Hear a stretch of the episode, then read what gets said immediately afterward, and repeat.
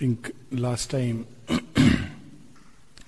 we focused more on what yoga is not and what transformation is not. So we can speak a little bit about what it is and how we can go about it. One thing is clear transformation is not about gaining some abnormal, unusual powers, performing miracles, having some great inner experiences. It is something much more, not something much less. It is not a sudden process like a revelation or an awakening. It's not a momentary trance in which we fall and come out unchanged, as it were. it is something much deeper, much vaster. It is finishing the unwritten story of the epic of our soul. In other words, transformation is a change of the human nature into the divine nature. This human nature, which presently we know, and there are various ways uh, in various legends, myths, traditions, it's been described as a fallen nature. This is the great fall, which is given all kinds of um, limited and narrow connotations, but in its uh, reality, it means that there is something beautiful, something vast, something tremendous, out of which this limited, narrow, small human nature has emerged. Much like a little seed which springs out of the tree carrying all the potentials of the original seed within its original tree within itself which through its journey through the course of its journey through time it must reveal. So this little nature this uh, human nature as we know today is like the little seed of divine nature which has been cast into the crypt of matter. For a long time it must travel through this darkness. Just like a little seed is put inside the soil. And there's a long period when it doesn't know light, it doesn't know the freedom, the vastness of space, the freshness of the breeze. It's nourished in all, it's nourished upon all that is waste, all that is um, rotten, much like our own nature. For a long time, it is nourished with suffering, pain, ignorance, and all this has its role in the journey. But till a time comes when the crust of earth, which covers us like a cloak, begins to crack, and something of the light of the soul begins to shine through this crust. That's the time when our thoughts begin to turn upward, inward, in a process of search and seeking. Otherwise, a lot of life is left, is led without any meaning, without any purpose. But a time comes when we begin to turn our thoughts inward, upward, towards our own source. Where do we come from? Why are we here? Where are we going? What that moment will be is the moment of initiation of our great journey. There are no rituals or rites of initiation as we last time spoke about. In this yoga, there is no formal initiation. initiation is when the aspiration, fire of aspiration is lit. There is a story of a famous English poet who went out to a farmland and it started to pour and he looked for a room to stay and he knocked at the door of um, the prospective host and uh, unlike today's times, people could trust. So all that he asked, the host asked this stranger at the door was, uh, Who are you? Where do you come from? Where are you going? So he gave the answers, you know. I am so and so, and I come from this village, and I am going towards that place. He gave him place. But the whole night, these questions kept churning into his mind who am I? Where do I come from? Where am I going? And it changed his life. So these are God's ways of initiating us. There are human ways of initiating. There is a fixed time, there is a propitiatory ceremony, there is rites and ritual, but when will God seize upon us? We don't know. He may seize upon us, as Sri Aurobindo says in the synthesis, whether at first we will or not, in a most unexpected moment, when we are caught on the crossroads of life and we are looking just for a signboard, which way? And he comes and says, This way. That's the end. You have taken the road, and the rest is history. This is the initiation of the yoga, and Sri Aurobindo has used the word call to describe it. There is no yoga without a call. It's not a technique. One has to feel a call inside because it's a long journey, it's a journey fraught with beautiful things and risks and danger. As Sri says, this charming, dangerous world. At each step, there is a snare and a pitfall. At each step, there are beautiful, glorious summits and ascents, and there are also precipices. So, this journey can be undertaken in its fullness only if there is a call.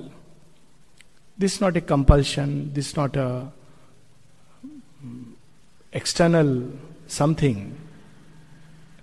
We have to feel inside whether we are ready and willing to undertake this great and perilous journey. Great souls love it because there is a charm even in danger. But weak souls shun it. They want the safe round of a life from home, its secure security of the home, to the workplace and back. And sometimes to the club and occasionally to the church. That's the end of the life the narrow round of uh, customary thoughts, ideas. But this is a great adventure. This is real. This is not a technique. Sri makes it very, very clear because if human nature has to change into divine nature,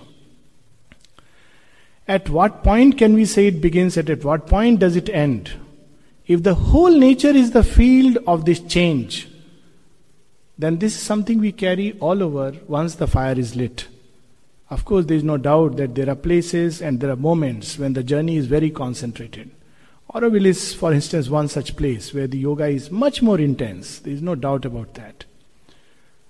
It's also true that there are moments in life which Aurobindo speaks of as the hour of God, when for an individual and for a community, the process is intensified Whole nature is trying to shoot beyond itself. All the norms break down, all formulas, they just don't work.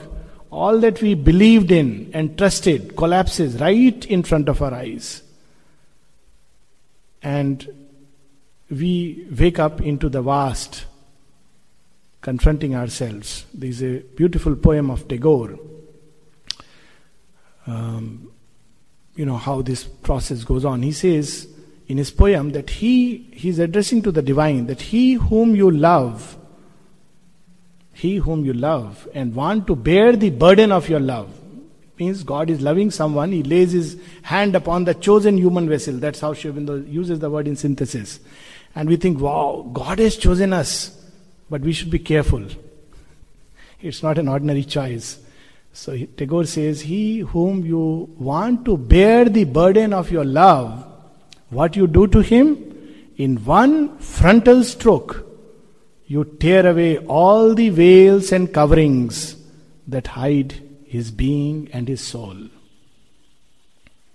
He can't hide behind masks because you have chosen to bear for him to bear the burden of his soul. And then he says he has neither wealth nor honor and prestige all whom he called as friends, relatives, my own, leave him. And he is left on the roadside, nude and exposed, with sky as his cover and earth as his shelter. This is the first kind sign that God has chosen us.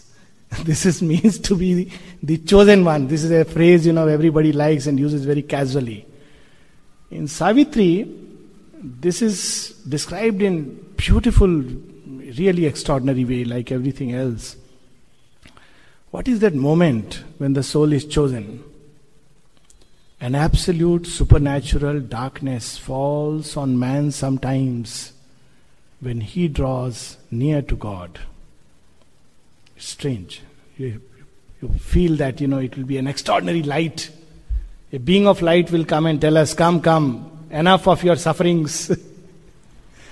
it's no extraterrestrial creature with those flashy lights and picking you up and taking to Mars. An absolute supernatural darkness falls on man sometimes when he draws near to God. An hour comes when fail all nature's means, cast out from their protective ignorance. That he at, lung, at he at last must face his soul and be the ungarbed entity within. All our means fail. We thought this will work out, this doesn't work out. We thought that will work out, that doesn't work out. And all kinds of things collapse. Now it's happening world over in a large way. But at an individual level. So this is the hour chosen for initiation. This is the moment, this is the rite and the ritual. This is the call. It may come through various means, but once a moment of aspiration is lit, that this is what I want, it is finished. Mother used to say, she has said it to one of the disciples. Uh, in a way, it is written also in her collected works, but uh, in a slightly different way. But she has said, one mistake you should never do in your life. Now, you know, we think of all the sins and all the mistakes, which mistake we, we are bundle of mistakes, which mistake we shouldn't do. Some other says one mistake you shouldn't do in your life, because if you have done it, there is no redemption. Never say to the divine, I am yours, because he takes your resolution very seriously. You may have said passingly, mistake. This is a, I can say it, you know, everybody saying, let thy will be done, let thy will be done. He says, be careful, because after that, the whole world cannot keep you away.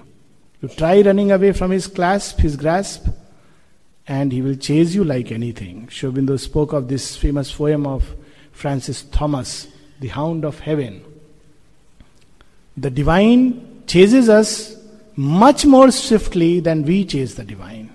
This is the secret we discover. Try to run away from him, and he will give a nice little punch. And we are back. And if you go closer, yes, there is delight. So there is a barometer inside. So this is the way, this is the path.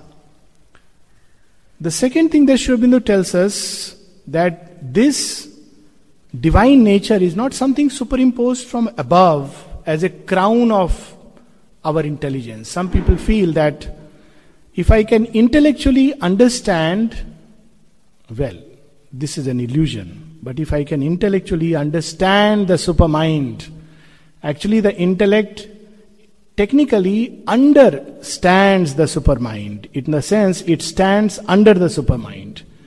But it believes, staying where it is, it can understand the supermind.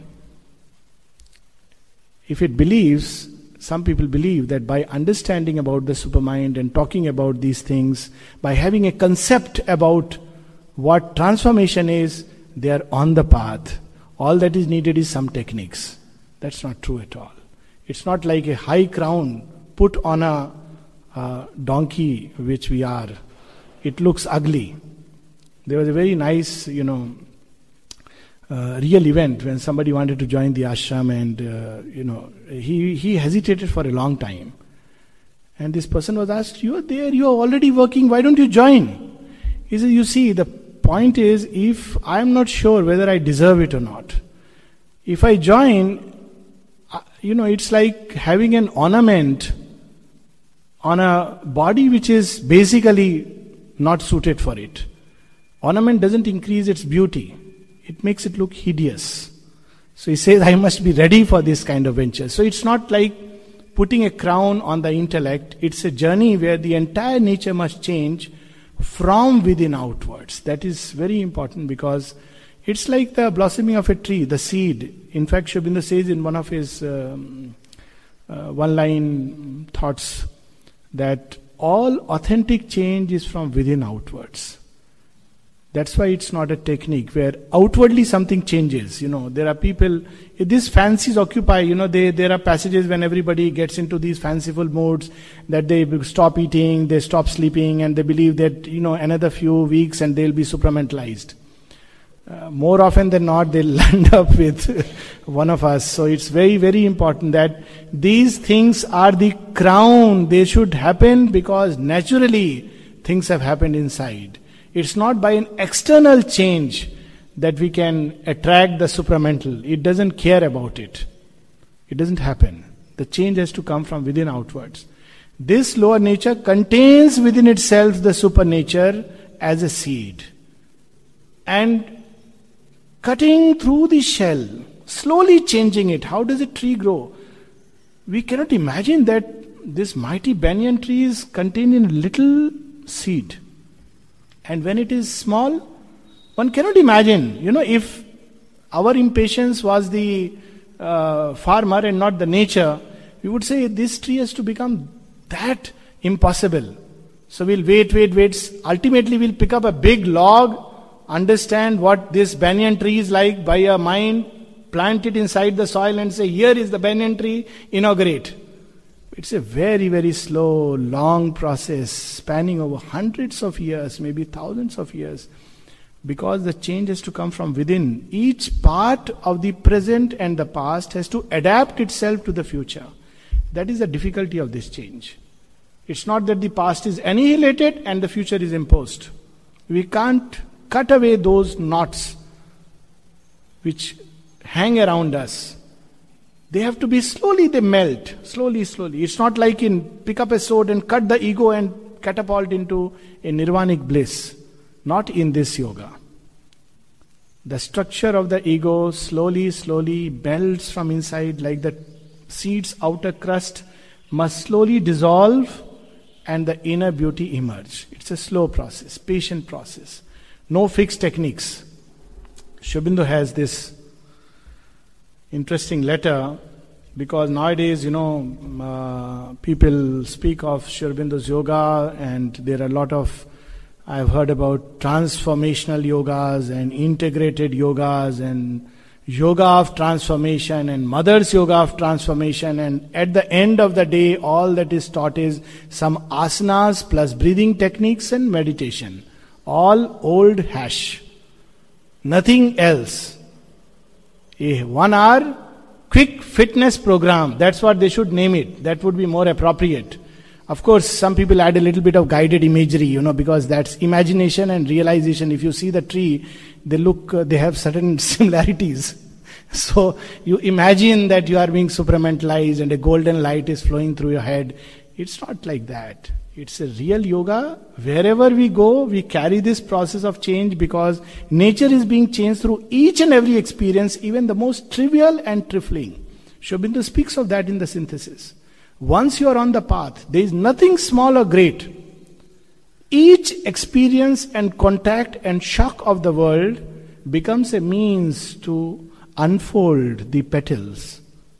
So, this is the process. So, Sri Aurobindo has this uh, beautiful letter what is a perfect technique of yoga? Or rather, of a world changing or nature changing yoga? What could be the technique? How will you limit it to a few set of exercises? People like to limit it because it earns money. But transformation process doesn't require money.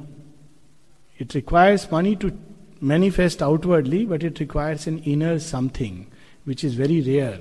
Aspiration, sincerity, that is very rare. You can't buy it. So he says, not one that takes a man by a little bit of him somewhere, attaches a hook, and pulls him up by a pulley into nirvana or paradise. It's not like I read and, you know, meditate one hour every day and, you know, I am into this yoga. One may have some experience. Experience is not yoga, not transformational yoga. They prepare the soil at the most. They have their place, but that's all. The technique of a world changing yoga has to be as multiform, sinuous, patient, all including as the world itself. This world is many sided. This world has so many layers and levels to it. This world has its danger, this world has its charm, this world has its heights, this world has its abysses. It's not like going to a nice Himalayan peak on a helicopter uh, with an artificial oxygen supply, taking a few pictures and coming back and saying, Look, I have been to the Himalayas. It is literally the entire journey with all its unexpectedness. That's why the mother used the word, This is a real adventure. And I call you to the great adventure. The end is certain. Once one has set feet upon the path, Aurobindo assures us that beginning contains the end in itself, like the seed. End is certain once the aspiration is there. But whether it is achieved in a single lifetime or through the many cycles of the stadia of existence, that is where there is the uncertainty part. So here he says, as all including as the world itself. This, the famous all life is yoga, there is a um, wrong way of understanding it, means anything I do, I am doing yoga. It simply means that every aspect of human existence is taken up piecemeal, threadbare, integrated with the whole, and the change is worked through. Nothing can escape. That's why Shubhendu used the word perfect perfection. Supermind is perfect perfection. All aspects of the divine are united in it in a perfection. So it's a perfect perfection. It does not deal with all the difficulties if if is the big word, if it does not deal with all the difficulties or possibilities and carefully deal with each necessary element, has it any chance of success? And can a perfect technique which everybody can understand do that? It is not like writing a small poem in a fixed meter with a limited number of modulations if you take the poem simile, it is the Mahabharata of a Mahabharata that has to be done. Mahabharata runs in 18 volumes. Each is a massive volumes. So Mahabharata of a Mahabharata. And what compared with the limited Greek perfection is the technique of the Mahabharata. All that the human mind has known by way of perfection pales into insignificance before this vast program. So, this is the enormity of the task. Second thing which Aurobindo tells us is what is the difference between this divine nature and this human nature, which we have to change into. Of course, he'll give us central keys. What is this divine nature? Because often terms can be confusing. Sri Aurobindo speaks of divine love. We have an understanding of love. We say, Yes, yes, I feel love for everyone. I am already experiencing divine love. The mother would tell us divine love is there even in the stones, it's there in the plants, it holds creation. And then she would tell us if human beings come in contact with the true divine love, it seems to them so impersonal, so cold and aloof that they cannot understand it. Divine love can destroy a whole creation out of love. There's those lines in Sri Aurobindo's poem, Who? He slays without stint and is full of compassion. He wars for the world and its ultimate years. That is divine love. The master of man and his infinite lover. What does he do? What are his deeds? He slays without stint and is full of compassion. But all the while, there is only one cry in the heart of this becoming the cry of love, pushing us to exceed beyond ourselves, pushing us to become what we are in our inmost, inmost reality. So that's why this is the journey where everything comes to help us exceed. Every time we meet a limit, that breaks down. And that is the real meaning of the word immortal. Immortal in the uh, Upanishadic con- context is not merely the survival of a limited personality. It's not merely the prolongation of life in a body which is somehow growing old, but you're prolonging it, like last time we were speaking of. That's not immortality. Immortality is to become limitless. In the true sense, the word, there is a very interesting word in Sanskrit, janma, birth. Now, this janma is to assume limitation. The infinite assumes limitation. That is birth. When it is free of its limitations, that is non birth. And it's very interesting. So, when it said birth, now it means the infinite spirit has assumed a limited form, limited name, limited nature. It has limited itself. It is born. And non birth is when it can once again realize its spiritual infinity. Now, in this yoga, that's why there's a very famous phrase in one of the ancient Upanishads, which Aurobindo says is the basis of divine life that neither birth nor non birth alone has the secret. What is the secret? To be in the unborn while you are yet seemingly born. Now, this is a paradoxical phrase. What it means is to bring and manifest all that infinity into the scope of this finite. Our finite nature becomes a channel, a pure and perfect channel for the infinities to pour through it. That's why Sri Aurobindo says that this nature must develop not only openness but plasticity and infinite receptivity. Because as this flow increases, if the nature, this limited nature is not ready to adapt, because as it descends, as it emerges from within, if it cannot adapt, if it is not plastic, it will break down. Our human nature is not yet ready to bear this great onrush of the divine nature. It's far too above that's why in Savitri there is a line his heights repelled the human frame below. It comes, but the human frame cannot accommodate it, cannot adapt to it, so it goes back. That's why it's a double process in this yoga. On one side, there is an opening to the divine, higher nature, an opening to the divinity, which we are. On the other side, a preparation of this field of nature to receive manifest, adapt to that divine nature which is going to flow into us and through us. And this becoming a channel and an instrument. Now, again, you know, the word channeling has come very familiar these days. So we should be very careful of all these words, you know, love, ananda, knowledge. Knowledge has become intellectual knowledge. But we'll see the difference between divine nature and human nature.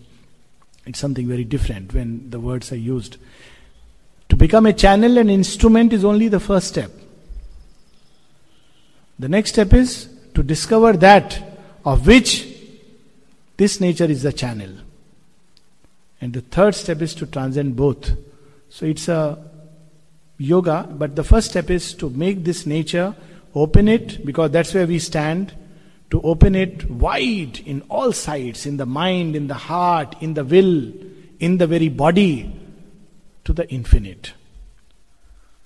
So the essential difference between the divine nature and um, human nature, which we have to put on, is that divine nature acts on the basis of oneness and unity. Again, these terms carry a certain meaning in our heads, and we have to cast aside those meanings.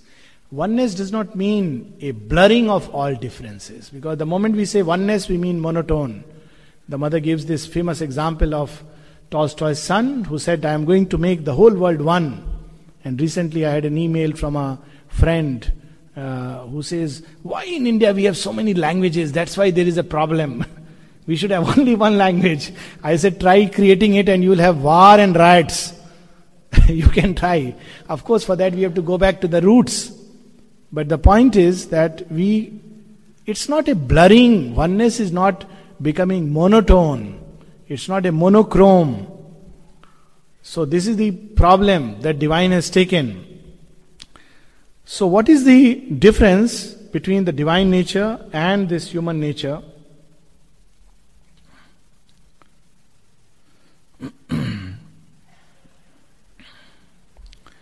it is to be free and not a slave.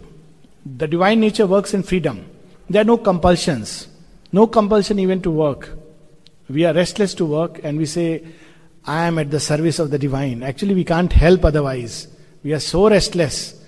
You know, I remember one of the trainings that uh, you know we all receive. Uh, one of the things that I received in my own little way when um, first time I was given a work. The work was to be like a salesperson in one of the ashram departments. Ashram department don't advertise you know, they don't even attract people, and some of the people are so morose looking that nobody will even want to come and buy anything. so, so I had to stand there and wait for people to come and buy. And you are not supposed to go overboard. You know, you are not selling a product, so you have to remain indrawn. So for hour, two hour, you know, nobody would come.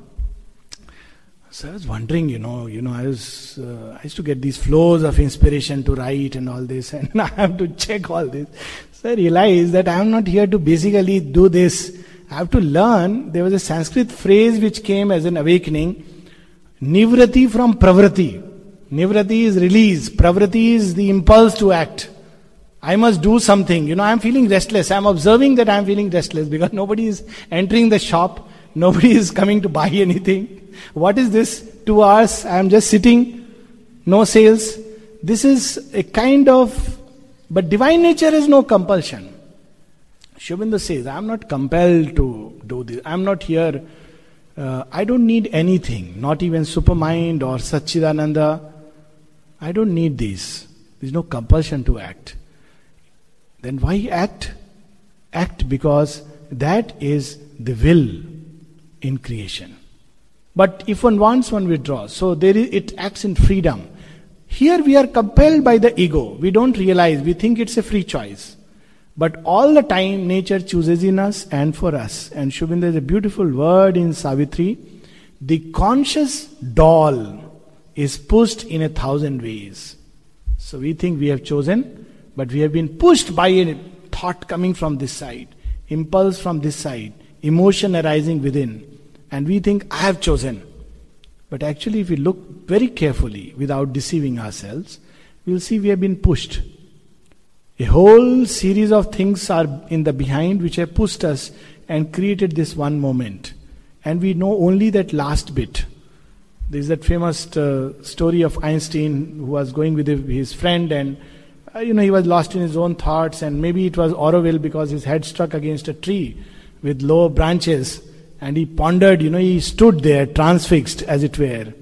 And his friend asked him, What are you thinking? What are you pondering about? He gave a moment's thought. Then he says, The whole universe conspired for this event. the head has struck against a little tree, you know. One of us would have said, Oh, these people, they don't even know, you know, this is not the right place, and walked away. Or I am unconscious whole universe conspires towards one small event. And it's amazing. It can be seen in our own life. Everything was a step. What we thought was the end was turned out to be yet another step towards yet another end. And then we realize that we have been pushed. We think we chose freely, but we were pushed all the while. So, this nature acts under freedom, there is no external compulsion. Other is it is to be one and not divided. To be one. There is only one. Even if you take each aspect separately, though they are not separate, love. There is only one love. There are no two loves. But in human nature, what it becomes? My love for so and so. So it becomes a divided love with all the consequences of suffering and pain that are attended upon it. Actually, it's not we who love. Love touched our hearts. Our hearts were very narrow, so they turned it immediately into my love. To begin with, it was the first bond of ignorance. The second was, this one I love. So the second bond, and now desire comes in and changes everything. So, but in higher nature, there is only one love, which is working in the entire creation to pull it towards the Supreme. Now, if we start looking at this way, then we see what is the story of love unfolding in our own life. How is it helping us, even through apparent bitterness, even through what people go through as separation and the pangs of separation, it is preparing us for this great inner ascent. That is what this love is doing. Even through apparent uh, contradictions of love, even when we are hated, love is still active.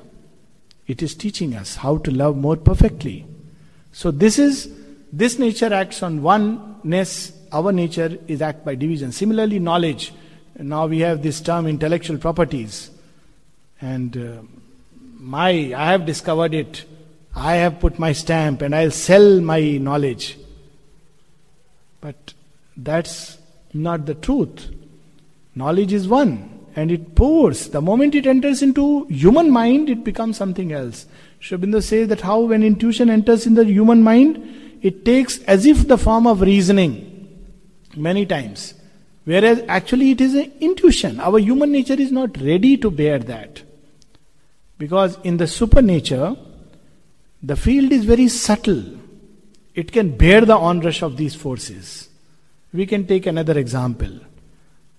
Winds, when they flow above, sometimes at amazing speed, nothing happens. But when they touch the earth, devastation. Lightning travels from one cloud to another, and it's fun. The gods are playing. When we were kids, we were told God is clicking your photograph when there was lightning. It's fun for the denizens of the upper worlds. But if that lightning touches this earth, there is a line in Savitri, and those lightnings touch earth's massive roots of trance. If it touches, it just blows off. It's all ash the next moment. That's what the mother says. If one moment that truth, we make it so easy, you know, truth consciousness is entering and I have supramentalized we cannot even bear the pressure of the mental forces. There is a joke about it when people used to meditate, mother used to sit, be seated in the center, and right side, a group of people who represented knowledge, on the left side, those who represented power. And there was, of course, one person seated right across her. And um, Amal Kiran, he used to watch everybody and even sometimes draw nice sketches so, of course, there are many jokes about it when someone asked that, why don't you? He said, I am seeing the divine right embodied seated in front. Why should I close my eyes and go inside? At another time, he made a sketch of A.B. Purani. A.B. Purani was a wrestler. And when he would sit, his whole, you know, neck would sulk. And many of us experience this, you know, when we meditate slowly, slowly, slowly, we are all, you know, on the floor. so, almost and people wonder what are these guys doing? What kind of meditation is this? They are supposed to sit bolt straight. But these fellows slowly they start with bolt straight and slowly they are all as if here. Uh, no, they don't think as if here. They just feel we, we don't know how to meditate.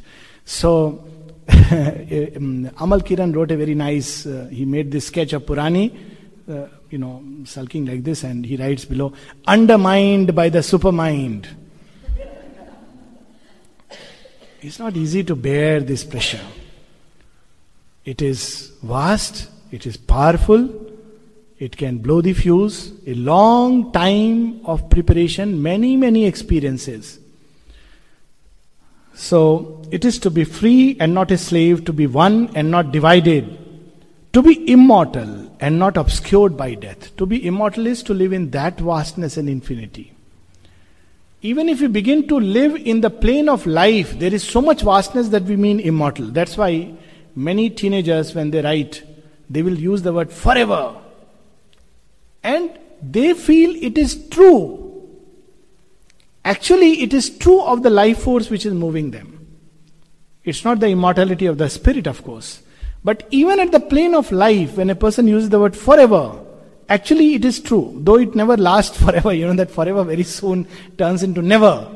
But at that point of time, because life knows itself as immortal, so instinctively there is this forever. There is a sense of eternity. But here it is to be in that consciousness which is so vast, unpartitioned, unwalled, not limited, vastest vastness, vrahatam. So that is to be forever, that is to be immortal. You know that body and mind is put forward as a projection, it is absorbed back. So what? I don't cease to be. There is a poem of Sri Aurobindo, the triumph song of Trishanku. Trishanku was a character who always, like us, was going between, you know, he was uh, jogging between heaven and earth. He wanted to go to heaven with his body. So Vishwamitra does a special tapasya and throws it into heaven. Heaven says, This is not allowed. We can smell human flesh. Unchanged, unpurified being cannot enter here because you know we have such beautiful things here. If his nature is untransformed, he will just fall. So go away. So he is thrown out. He is back to earth. Vishwamitra says, How dare they? Again, so much like us, you know, he swings between heaven and earth. And sometimes, unfortunately, we have Vishwamitra who says, Okay, I'll create a separate annexe of heaven where Trishanku goes and he believes that he is in the real heaven. Vishwamitra creates a separate heaven for, for him. So when we catapult several times between supermind and you know inconscient, we get impatient. Then comes somebody who says, "What? This is yoga? No, no, you don't understand. I'll give you one technique. You do this, and you will feel the heavenly bliss of the supramental." And we feel very nice. And we think, yes, at last we got it. What Sri Aurobindo and the mother could not do, he has done it. Carrying the work forward. Carrying the work forward. Like Vishwamitra creates an annexe for this fellow Trishanku. The condition is, if you want to go in the body there, you have to be completely purified. You cannot go without that. So, this is the journey. So, there he speaks of in the time song of Trishanku, at the end he says, I am the deathless one. So what? My body dies, not me. This is the first immortality to realize. Unless we realize that immortality, we cannot even imagine the immortalization of the body. Immortalization of the body simply means this body becomes so beautifully adaptive and plastic to the infinite forces of the infinite consciousness that it just receives and keeps renewing itself. We are very far from that. We have to first get in tune with that infinity of the spirit. So, that is the first immortality to be immortal and not obscured by death. To be full of light and not darkened. To be full of bliss and not the sport of grief and suffering. This is the sport we play grief and suffering. Human beings have a love for tragedy. If all goes too well, there was a very nice uh, film, Life Can Be Beautiful. It's very interesting. There is this uh, lady, she cannot believe that really everything can be wonderful. There must be some tragedy, some, you know, some problem, some issue somewhere. Otherwise, it's not life. Some drama. There is a love for drama in our life. If we stand back and watch ourselves as in the witness consciousness, we'll see if life is all blissful, it gets very boring. So, you know, it must take certain twists and turns, and very few people can live in that constant bliss,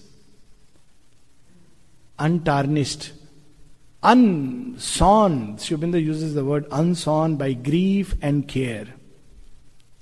In the divine's inalienable bliss they live, unsawn by grief and by care. That is the plane he speaks of. To be uplifted into power and not a, and not cast down into weakness.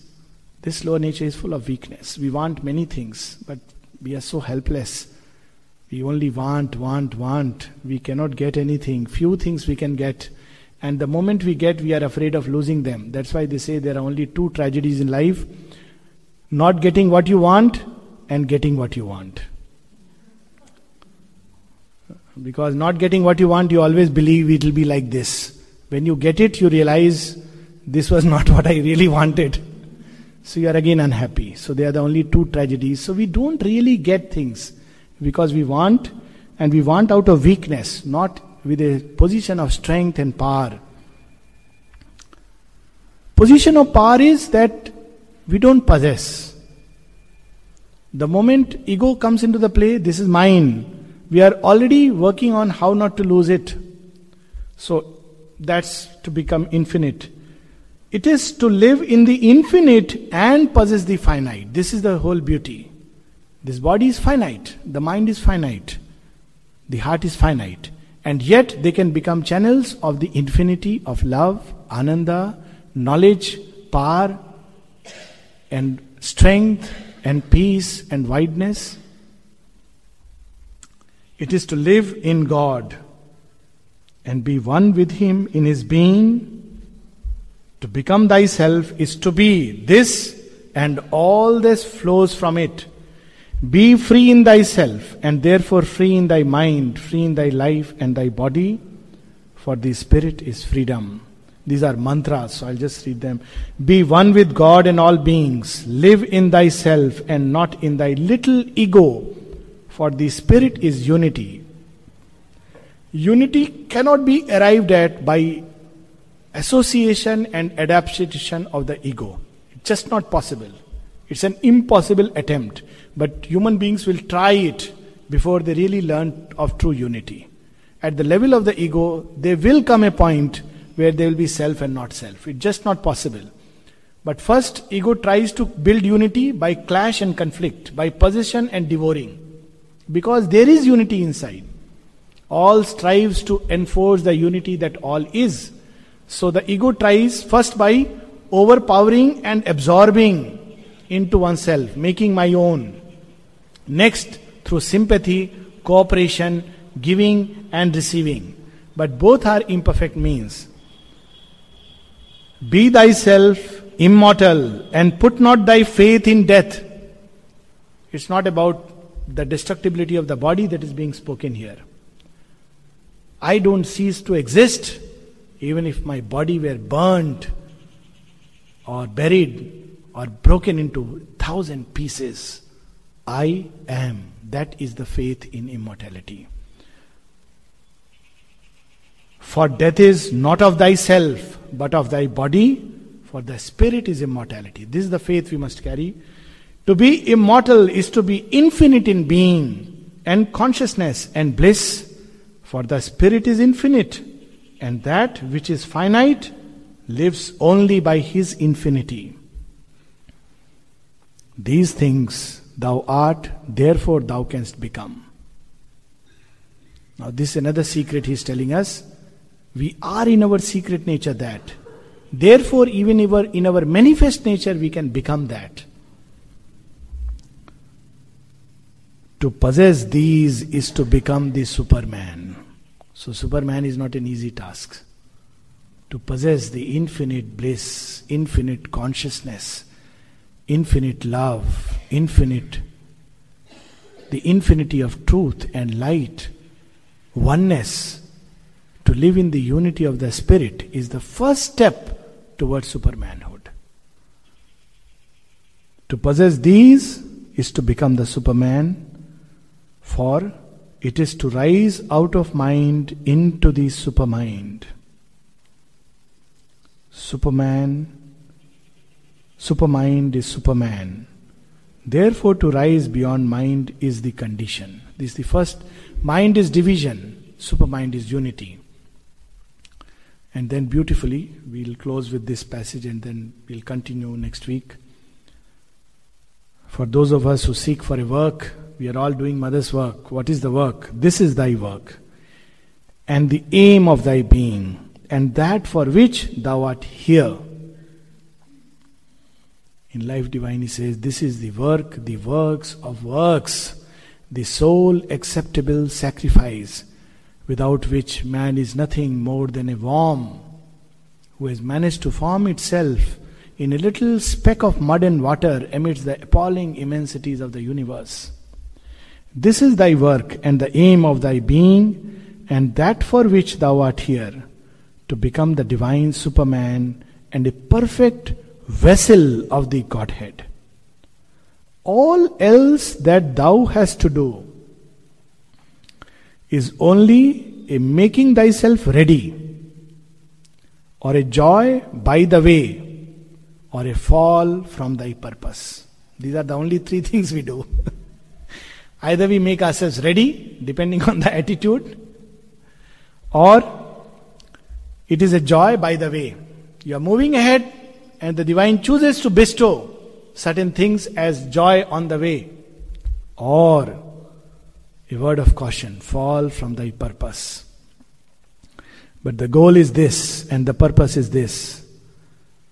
And not in power of the way and the joy by the way, but in the joy of the goal is the greatness and the delight of thy being. And what gives the joy? And here comes a master secret. The joy of the way is because that which is drawing thee is also with thee. Mother says, never forget that you are not alone. The divine is with you, helping and guiding you. Have faith, and He will do everything for you. Because He is with us.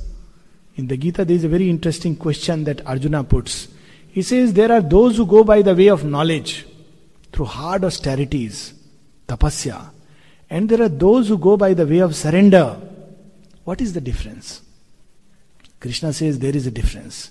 Both reach the same goal eventually, but the difference is those who go by the path of tapasya, they walk through a very difficult path, terrible path, not at all easy. Those who go by the way of surrender, even their journey is full of delight because the divine walks with them and is by their side. if thou hast a duty, this is thy duty. All other duties fall away once we take up this. If thou ask, What shall be thy aim? Let this be thy aim. If thou demand pleasure, there is no greater joy, for all other joy is broken or limited. The joy of a dream, or the joy of a sleep, or the joy of self forgetting. But this is the joy of thy whole being.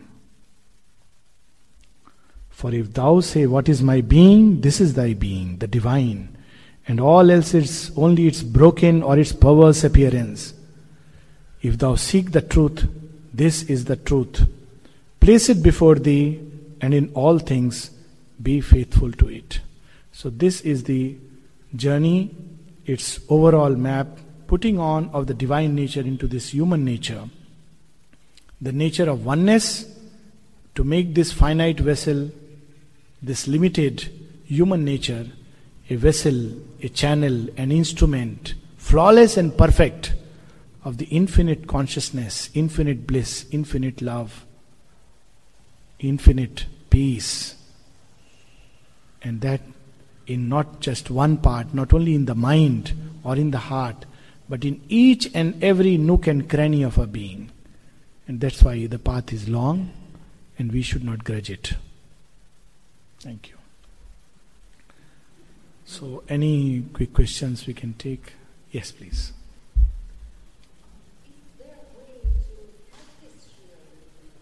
Yes.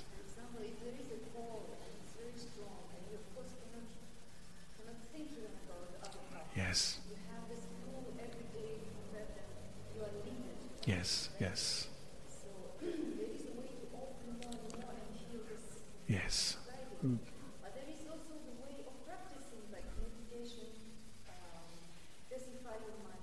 Yes. Yes. Both things are there and have to be done. Now, I am proceeding from the center to the periphery. So, we'll talk about the method, but I'll just quickly touch upon a few. But it's always good to keep the center right because sometimes otherwise we lose in the peripheries. Now, the central point is opening, and opening not to any force. Sri said very categorically, not to the force, but to the mother because that is the embodiment of the divine nature not out of any uh, religious cult but because she embodies the divine nature and brings it in our close range So when we open to her, through her we can open to the divine nature, which we cannot even conceive of. So this is the center. Now, how to open? And what would facilitate the pouring of her forces into us? That is the principle behind the practices. Now, quite naturally, if my mind is turbulent and restless all the time, even when the divine pours himself, I mean, one is open to the mother, eventually she will make even the mind quiet if we really remain open. But there's no harm in doing a little bit of practice from our side. So, you know, one can learn to separate the Purusha from the Prakriti, to stand and witness. Sri speaks about it as one of the elementary practices. And when one looks at nature from a dispassionate way, from a mental witness standpoint, then there is the other practice of concentrating in the center of the heart and going deep inside to come in contact with the psychic being.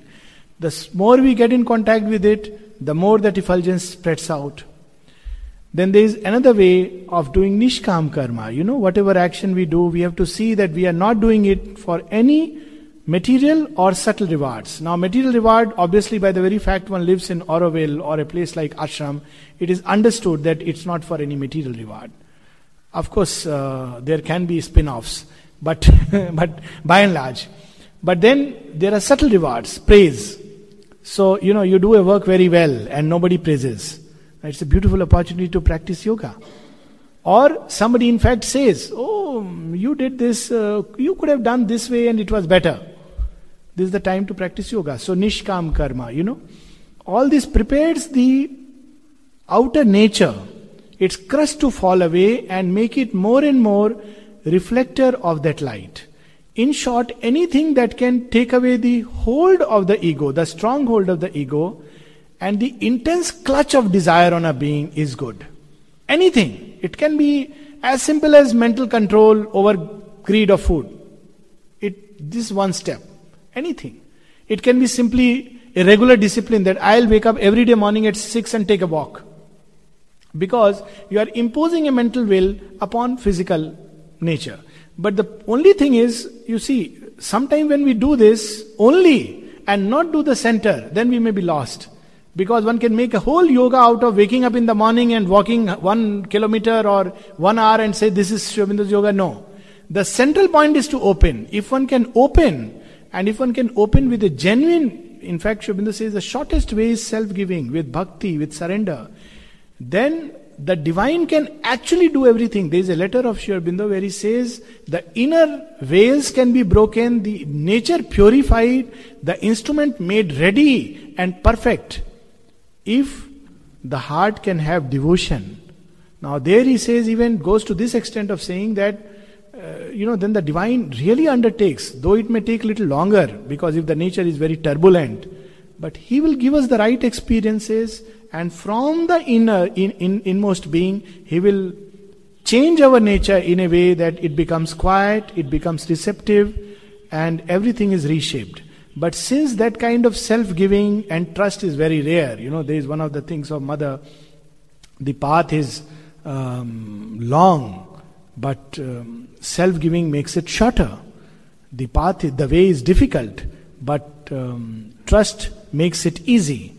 So, trust and self giving, if they are held as the core principle and opening as the core principle, then actually, even if one does no technique, one will go through. Whereas, if one does techniques and doesn't do this, one doesn't go through. But the best is to combine a little bit of both.